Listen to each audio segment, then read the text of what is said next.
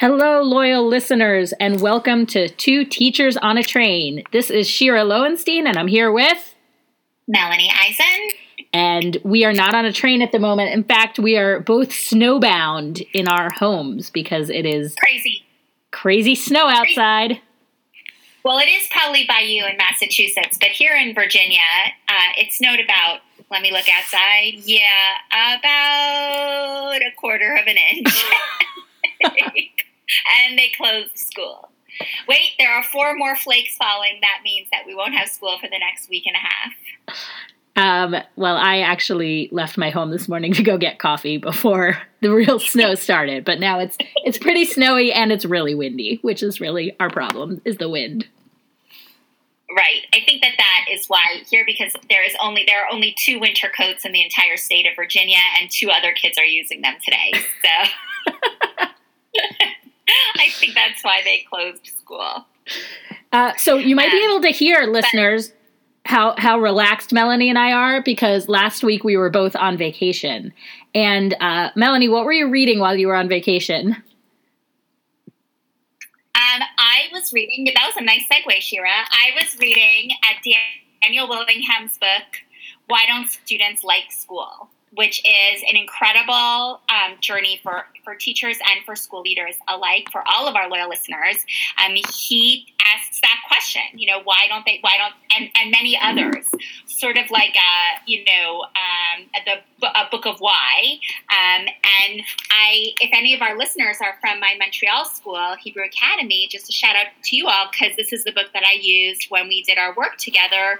And one of the questions that he asks is, how can I teach students the skills they need? Why don't they remember the things I teach them? You know, and just takes us through the biology and physiology of learning, but in a way relating it to examples that that really get you to think about how am I presenting my lessons and the information I want my students to uh, really grasp and understand. Nice. I love that. So yeah. I actually this this past week on vacation, I did two things. First, I really unplugged and I read a book for fun, which, if you like crazy, scary mysteries, uh, it's called The Man from the Train by Bill James. And it's about, it's a real story about this axe murderer that was traveling the country in the early 1900s. And, and this guy, like, trying to find figure out who this guy was. So that was really fun. Um, and I also I was writing I was in the process of writing an article for HaYidion, which is coming out I don't know when, but uh, to prepare for that, I reread a book by Charlotte Danielson called Teacher Leadership that strengthens professional practice.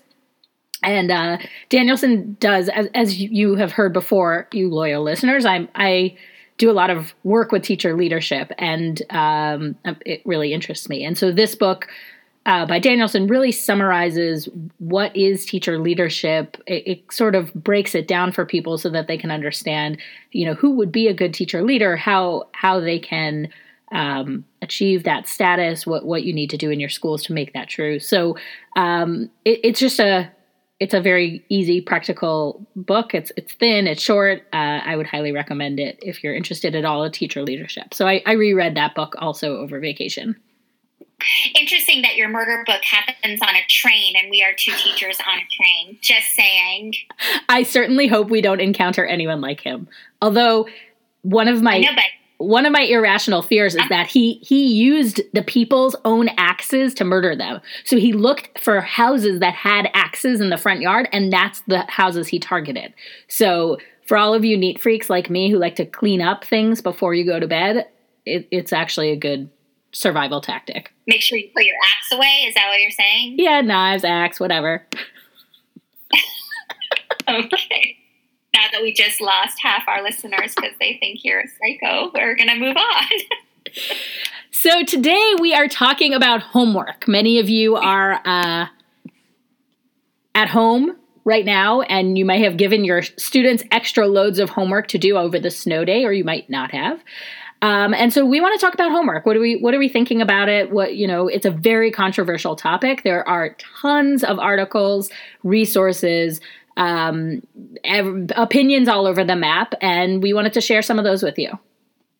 Yeah, exactly. Um, I think that um, I think that as when I was in the classroom, um, I was teaching kindergarten, so we didn't give homework per se. We always um, asked that the students do some reading at home and encourage parents to read with their students. But the idea of homework was not prevalent. But I, I I can remember many times when I would sit with parents at back to school night or at parent conferences when they would beg me for homework for their students, and I would say why, and and they would say, well, you know, I'm looking for I need to get dinner on the table, and if they have something to do, then you know I can give them they can be doing their homework while I'm fixing dinner, and you know I was kind of um, I understood at the one hand that they wanted something that would be contained for their five year olds for the 15 minutes it took them to make dinner. But on the other hand, I was so taken aback by the fact that they wanted to call it homework. And and it was interesting because especially if they had kids who were older, they they wanted if they were trying to help their older child with the homework, then it, they they wanted something for the younger one to be doing, so the younger one would be occupied while they were trying to help the older one with the homework,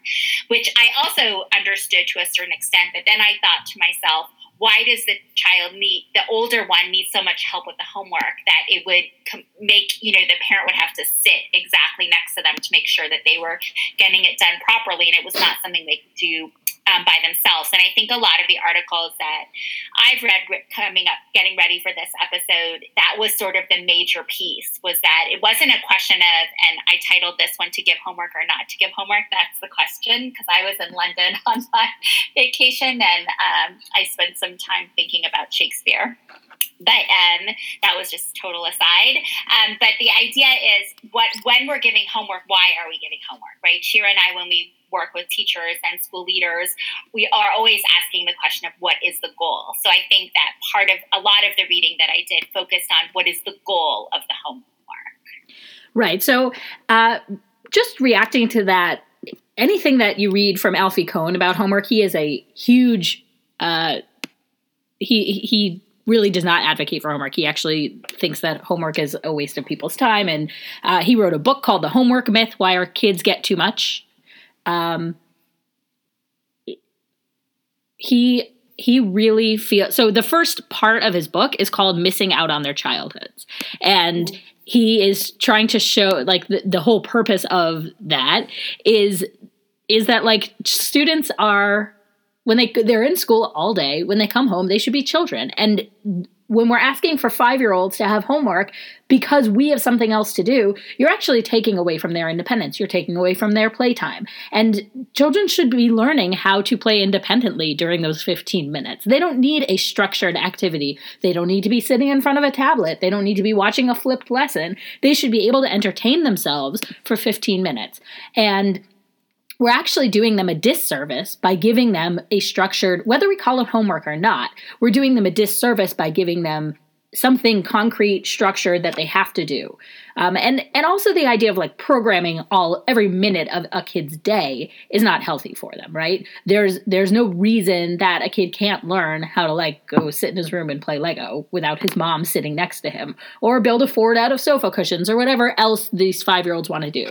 Um, and the same extends up up through middle school and high school. And in fact uh, alfie Kohn quotes research right? There's there's a lot of there's a lot of research that says homework has no correlation uh, to success. And and there is a correlation in high school. There's a slight correlation between success of students whatever that criteria achievement success is and uh, homework like the, the amount of homework but he stresses that correlation does not imply causation. It's not because they have homework that they are successful, but rather the kids who do homework are more successful because they're more conscientious, they're more invested in their learning, their parents set aside time for them to to think and you know they're they have organized lives, what, whatever. There are a lot of other factors in there. So um, right.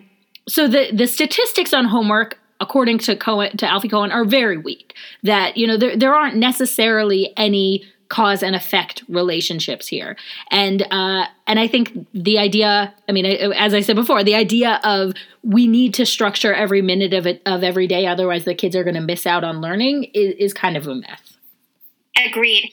Um, part of what um, is in the book why don't students like school? Um, part of what he brings up is the research and the understanding on you know we want to try to build up the amount of knowledge our students have right? So how do we improve, how do we do that? How do we expand their knowledge? It's not on doing homework all day, every day for, you know, for hours on end. That's reinforcing what they might have already done in school. That for some might be too challenging and for others might be busy work. But his suggestion is let them read let put and put an infinite number of resources in front of them to read, whether they like to read magazine articles or how-to books or um, you know or fiction or nonfiction, whatever it is they like to do. Our knowledge increases by the amount of time we spend reading and exposing your kids to that knowledge. So maybe it's going to the museums, or um, if you have any that local that are good, or listening to podcasts beyond two teachers on a train. There are some dedicated to kids as well, creating opportunities for them to expand on their knowledge and especially for those younger ones when we're trying to help them build and understand what they're curious about, this is a w- great way to do it. Um, one article that I put on here that I found, I put two on here so far, but one that really sort of made me have an aha moment um, is an article that A.J. Juliani put out, and I've used I've quoted him many, many times. This one really spoke to me. And his article is called Is It the End of Math Homework? And he tells the story that in one of the schools that he worked in, um, the math teachers all came up to him and they said to him, AJ, something's happening in the math department. And it sounded like a murder mystery, right? And he said, Well, what's going on? And they said, Well, all the kids are doing all of their homework. And he said, Okay, what's the punchline? And they said, No, no, they're all doing their homework and it's all right and they like all correct and they he said okay guys you're totally losing me because i don't understand why that's a problem and he said they said we don't understand how they're cheating they are all doing all of their homework and it is all absolutely correct and then he said the teacher said but parents are complaining because they're getting a's across the board on their homework but once it comes time for the quizzes or the tests the kids are, are doing okay, but they're not doing as well as they're doing on the homework. So they must be cheating, and we can't figure out what's going on. So he said, okay, let me do some investigation work. And he walked into where one of the study halls and he goes up to some of the kids that would qualify under the kids that uh, were under examination. And he said, hey guys, can I ask you a question? Can you show me how you're doing your math homework? And they said, sure. And it was an app that they used, some kind of math app. It's on in his article. I don't remember exactly what it is. But the kids can scan the worksheet and the answers to the questions and all the work that would get them to the answers pops up on the screen. Right. You like, yeah, you scan it over. Yeah, I've seen right. that. And so, so of course they were getting it all right. And no matter even if the teacher said, show your work, you know, show me all your does that too. So they basically scan it and copy it. And they were like, nobody told us not to do that. So he said, he pulled his math teachers together and he, and he said, look what happened. And this is what's going on. And they said, instead of saying, wow, we have to ban phones and we have to ban this app, they said, we're never going to be able to stay ahead of this, right? There, we're never going to, there'll be another app that we're going to have to ban, right? But obviously they couldn't use their phones when they were in a test atmosphere. So, what are we going to do now that we know this is going on in our world? And in the article, they basically challenge themselves to come up with work and that would help the kids grow a better understanding of the math concepts, but almost like you can't Google that answer. That became part of the homework. The challenge was can you come up with math problems that will help me, teacher, see what you students learned about this about these concepts, but that I couldn't take that app or any other like it and scan it to find the answer. So they didn't take away the whole concept of homework. In fact, it to AJ's, you know, to what he thought, they, they teachers wanted to see the, the kids doing it in front of them, right? Not take it home. Mm-hmm. But the challenge became a further investigation into the kids' understanding, which if you're going to be doing homework, that's the direction I would think you would want to take. Right. So homework should never be busy work. Homework should never be something that um, is is just to fill time. I think homework should be an assignment that either they can't do in school, like go to the library and do this, or what you know, as you're walking home, look for all of these, you know, like an experiential piece of their learning, um, or it should be a an extension that that is really meaningful, right? Go home and interview a grandparent. Ask your parents this. Discuss this with a sibling. Um, things that that will really bring the learning to life and make it more meaningful. And I, I, I mean, if you've been listening to us, you know that that's how we feel about education in general. But I think all the more so for homework. If if you're going to do it after school, it's it should be worth their time. Right, exactly. And it should be worth your time knowing that you're going to have to attend to it at some point, taking the time to do it at home, is this your entry ticket into into class the next day for you to look to see can you get a quick glance to see who was able to do it and who wasn't able to do it to group your students accordingly right? If you're never going to look at it again or if you're going to use the entire class period to go over the homework from the night before then what exactly was the goal here and how are you going to move forward if you're constantly going backwards right? So always take into account i love that question of is it is it worthwhile a worthwhile use of time for your students? Even more so is it is it a worthwhile time for you the teacher?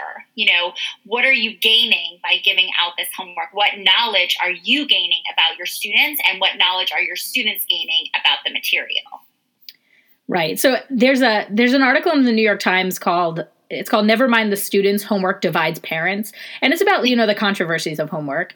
Uh, but one of the things they say it, in it is they talk about the the ebbs and flows of of homework. And i actually found this as a teacher. When when we're feeling threatened or worried homework seems to go up. So you know we're worried about test scores in math. So math homework shoots sky high. The kids have to do so much more at home to to make up for the fact that they're having these these uh, big gaps.